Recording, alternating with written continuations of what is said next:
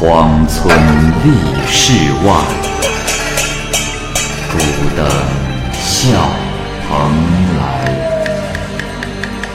雁作人间雨，旷世岂了斋。鬼怪胡银娥，休当孤望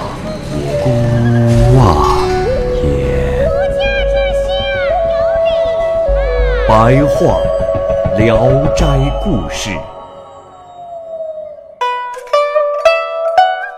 《聊斋故事》之席方平，蚂蚁播讲。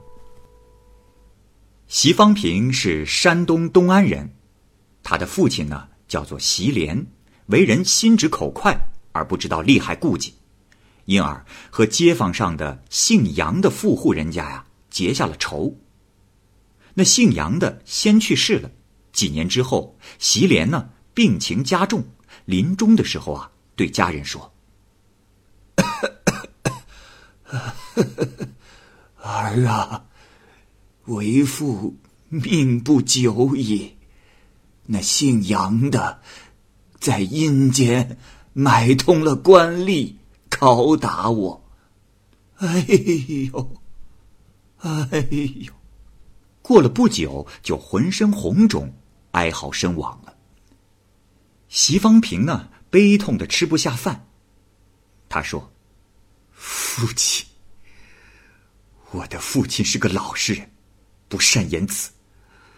现在竟遭厉鬼欺负，我要到阴曹地府去代我父亲申诉冤气。”从此以后，他或坐或站，样子呀，就像痴呆了一样。其实呢，是他的灵魂已经出窍了。席方平觉得自己刚出了家门，却不知道哪里可以找到父亲，于是只要在路上看见了行人，就询问城隍在什么地方。没多久，他就进了城。他的父亲啊，已被关押在监狱里。他来到了牢门口，远远的就看见父亲躺在屋檐下，看上去呢疲惫不堪。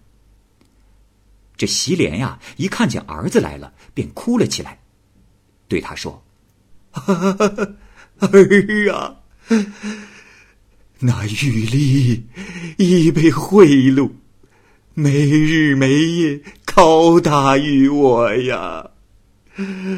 如今我这腿已经不能动了。”席方平听完大怒，大骂这些玉吏：“这岂有此理！”家父若是犯了罪，自有王法约束，哪能容得下这些死鬼任意操纵？父亲放心，孩儿定替你伸冤。然后他就出了监狱，拿出纸笔来写下了上告的诉状。写好之后呢，就赶到县城去升澡堂。席方平到了城隍的府邸，便口喊申冤，将状子递了进去。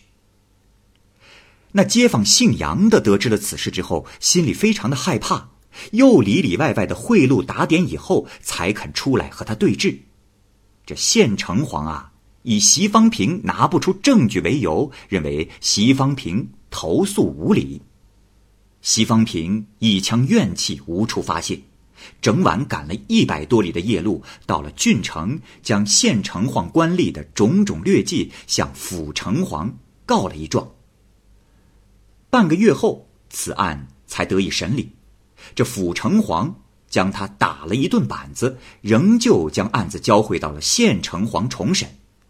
席方平被押到了县衙，受尽了各种刑罚，冤屈无处可伸。这县城隍啊，唯恐他再次的上诉，遂交由差役把他送回了家中。差役送到了门口，就离去了。席方平呢不甘心就这样回家，就又溜到了阎王府，控诉郡县城隍的残酷贪婪。阎王马上将郡县城隍拘来对质。这两个城隍啊，秘密的派遣来了心腹，想和西方平求情，允诺给其千两黄金，可是西方平不予理会。过了几天，旅店的主人对他说：“哎呀，西公子啊，得饶人处且饶人吧，你赌气也赌得太过了些。官府调解都无济于事啊。哎，我可听说他们都给阎王爷送了很多礼，恐怕你这事不太妙啊。”席方平呢，只把他的话当做了道上听的传闻，并不是很相信。没过多久，有个穿着黑衣的差役来传他过堂。他一上堂，就看见阎王气冲冲的，不允许他人插嘴，就命人打了他二十大板。西方平大声的问道：“阎王大人，小人这是犯了何罪？”阎王没有任何表情，像没有听到一样。西方平挨着板子喊道：“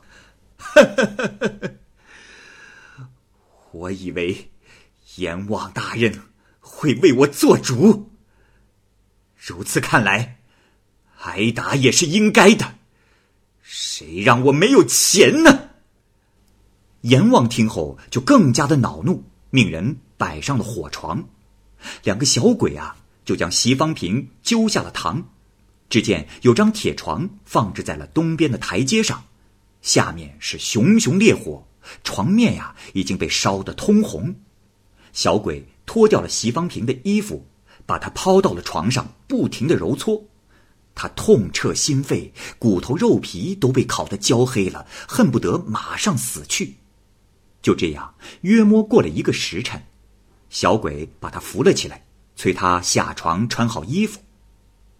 这席方平啊，幸好还能一跛一跛的走路。他又被带到了堂上，阎王问他：“堂下之人，你还要再告状吗？”席方平说：“大人，如此巨大的冤情，尚未洗雪，我的心就不会死。”若我说我不告了，那一定是欺骗你。我我还要告。阎王又问：“哦，你要告什么呀？”西方平说：“我我要把亲身经历的事都说出来。”阎王听后又发了怒，命令。用锯子锯他的身体，这时两个小鬼又把他拉了出去。只见一根八九尺高的木桩，下面有两块木板朝上摆放，上下都是血迹模糊。刚要将他绑起来的时候，忽然听到堂上高声喊道：“席方平！”这时，两个小鬼再一次把他押送到了堂上。阎王又问他：“西方平，你还敢告状吗？”西方平回答说：“大人，这个状我是一定要告的。”阎王立刻命人将他锯开。等下了殿堂，西方平就被小鬼用木板夹住，将他捆在了木桩上。锯子才拉下来，他就觉得脑壳渐渐被锯开了，疼痛的实在是忍不住，但是他硬忍住不喊出声来。这时，只听见一个小鬼说：“哎呀呀呀呀，是条好汉呐！”锯子呼隆呼隆的锯，没多久，锯子就到了胸口。这时，听见小鬼说。哎哎哎哎哎！你锯他的时候，哎，小心着点儿。哎，这个人很孝顺，哎，又没有什么罪。锯的时候，哎，稍微偏一点儿，哎，不要弄坏了他的心呐！啊，他便感到锯子锯得歪歪斜斜，更感到痛苦不堪了。过了一会儿，人就被锯成了两半绳子一解开，身子就变成了两半儿。掉落在了地上。小鬼上堂，大声的报告。堂上传下话来，命令席方平的躯体合并带上了公堂，两个小鬼就把他的身子推合起来，拖着他往堂上走。西方平觉得自己的身体自上而下的裂开，疼痛不已，刚走了半步，就又摔倒了。一个小鬼啊，这是从腰间拿下了一根丝带，交给他，并说：“哎呀，席先生啊，你这又何苦呢？我倒是很敬佩你呀。喏，我送你条丝带，表彰你的孝心。”席方平就接过了丝带，往腰上这么一系，这疼痛感啊，立刻就消失了。于是他走上堂去，趴倒在地上。阎王还是用刚才的话问他，他生怕再遭到毒手，便回答说：“大人，我我不告了。”阎王马上下令将他送回了阳界，差役们。带着他出了北门，只给他了回去的路，也就转身离开了。西方平想，这阴间比阳间更为的不公道，无奈又没有办法让玉皇大帝知道这些事儿。世人传说啊，灌口的二郎神是有功于王爷的亲戚，为神聪明正直，于是席方平就想向他告状，希望能够得到公正的裁判。他暗自高兴啊！那两个差役已经离去了，便转身向南走。正赶路时，追上来了两个人，说：“呵呵，大王就怀疑你不会回去，果然不错啊。”于是又将他抓回去见阎王。西方平心下里想：坏了，这次要是被抓住，阎王会更加的发怒，受到的祸害也会更惨。可是啊，没想到到了大殿，阎王是面容和善，对他说：“呃，呃，你确实很孝顺，啊，本王已经为你的父亲洗刷了冤屈了。如今他已经投胎到了富贵人家，哪里还用得着你到处的鸣冤呢？本王这就送你回去。”赐给你价值千金的产业和百岁的寿命，不知这样可以满足你的愿望吗？啊！说完，便写在生死簿上，盖上了大印，让他亲自过目。席方平辞谢后就离开了。小鬼就跟着他一起出了门，一路上就驱赶他前行，并且说：“哼，你这个奸猾的贼！”频频的生出事端来，害得我们跟着你奔波劳累。如若再犯，我们就把你捉进大磨子里，细细的磨你。席方平睁圆了双眼，呵斥道：“你们这些小鬼，你们想干什么？我生来就喜欢被刀子砍、锯子切，只是挨不了板子。”要不，咱们一块儿回去见阎王。他如果让我自己回家，不必麻烦你们来驱赶我。那两个小鬼啊，很是害怕，就好言好语的劝他回去。席方平呢，故意装作腿脚不灵便，走路艰难迟缓，走几步啊，就要在路旁小憩。这小鬼心中发火，但是也不敢再说什么。就这么大概走了半天，到了一个村庄，有一家门是半开着，小鬼拉他一块坐下，他呢就在门槛坐着。这时，小鬼趁他不防备，把他推到了门里去。他定睛一看，这时才发现自己已变身成了一个婴儿。他生气的放声啼哭，不吃奶，才三天，就死掉了。这时，他的灵魂就飘飘摇摇、念念不忘的要去灌口。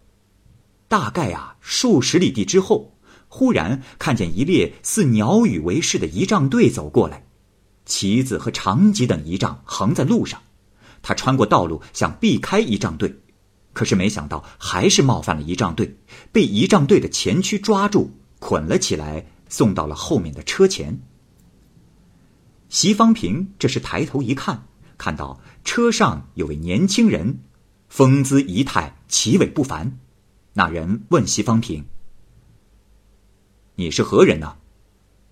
席方平满腔的愤怒冤屈正无处发泄，他猜到此人肯定是天上要紧的官员，也许能够行使一定的权力，于是就详尽的叙述了自己的遭遇。车里的年轻人命人给他松绑，让他跟在车子后面走。走了没多久，到了一个地方，这时路边有几十个官员前来迎接，那青年跟他们一一打招呼，然后他指着席方平对一个官员说：“啊，此人乃是下界之人，他有冤屈，希望大人替他明辨是非。”席方平向侍从一问，这才知道啊，此人是玉皇大帝的九皇子，他嘱咐的官员正是二郎神。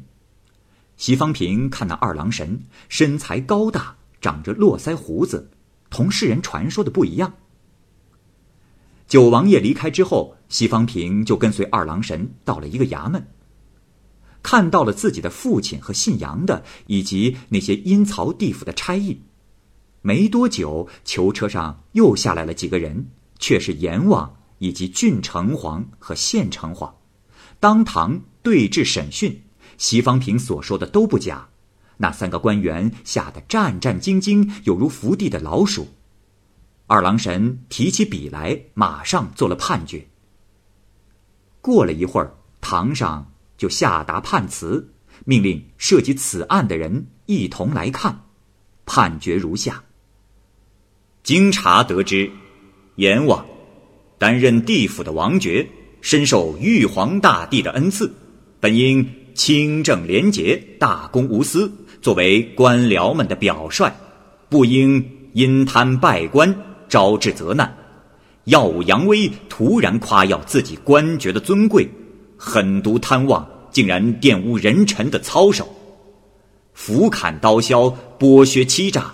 百姓无助，深受欺凌和压榨，像鲸吞鱼、鱼食虾一样，恃强凌弱，使百姓命如蝼蚁。只当引来长江之水来洗清你的污肠，就应烧红东墙的铁床，让你尝尝做法自毙的滋味。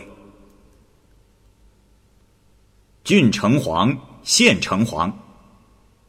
你二人身为百姓的父母官，受玉皇大帝派遣来治理百姓。虽然官职低微，但是鞠躬尽瘁的人应该尽瘁国事，屈己奉公。即使有时被上司的势力逼迫，可有志之士不应低头，刚正不阿。但你二人相互勾结，枉法作弊，颠倒是非。不顾念百姓的贫困，又任意施展狡猾的奸谋，连瘦弱的恶鬼也不放过，只会贪赃枉法，真是人面兽心。现剃去你们的骨髓，刮去你们的毛发，暂时处以阴间死刑，剥去人皮，换上兽皮，转世投胎为畜生。差役，既然在阴曹地府当差。就不是人类，只有在公堂行善，或许还能再生为人。如何能在苦深如海的世俗里制造是非，更加犯下弥天大罪？恃强横暴、冷酷无情、横冲直撞、疯狂嚎叫，如同凶恶的老虎，将大道堵塞，在阴间大发淫威，使人们都知道玉帝的尊贵，助长。昏官的残酷暴虐，众人怕昏官，就像怕屠伯。当剁掉你们的四肢，再扔到汤锅里熬煮，捞出你们的筋骨。杨某虽身为富贵，但为人奸诈，用金钱贿赂地府，使阎罗殿上尽是阴暗的浊物。铜臭熏天，使枉死城中全无日月的光华。小额金钵可以一时鬼力，而巨额金钱则可以买通神灵。当把杨家财产抄查，用来奖赏孝顺的席方平。以上罪犯，速速押至东岳大地，施行刑罚。事后，二郎神又对席莲说：“席莲呐，念你儿子孝顺有义气，你的性格温顺柔弱，本王再赐你阳间寿命三十六年。”然后就派了两个人送他们回家。席方平于是抄下了判决书，路上父子二人一起诵读。回到家后，席方平首先醒了过来。让家人打开父亲的棺材来看，僵冷的尸体还像冰一样。等了整整一天，父亲的身体才渐渐的温暖了起来。可是再找那判决书，却已经不见了。从此之后，席家日益的富裕起来，仅仅三年便良田沃土遍野，而杨家的子孙后代却衰败了。楼房田产都被席家拥有。同乡的人打算买他家的田产，夜里啊，就梦见神人呵斥说：“这是席家的东西，你们怎么能够拥有？”开始呢，人们并不是很相信。等到耕种以后啊，全年无收，就只得又重新卖给席方平家。席方平的父亲活到了九十多岁，才去世。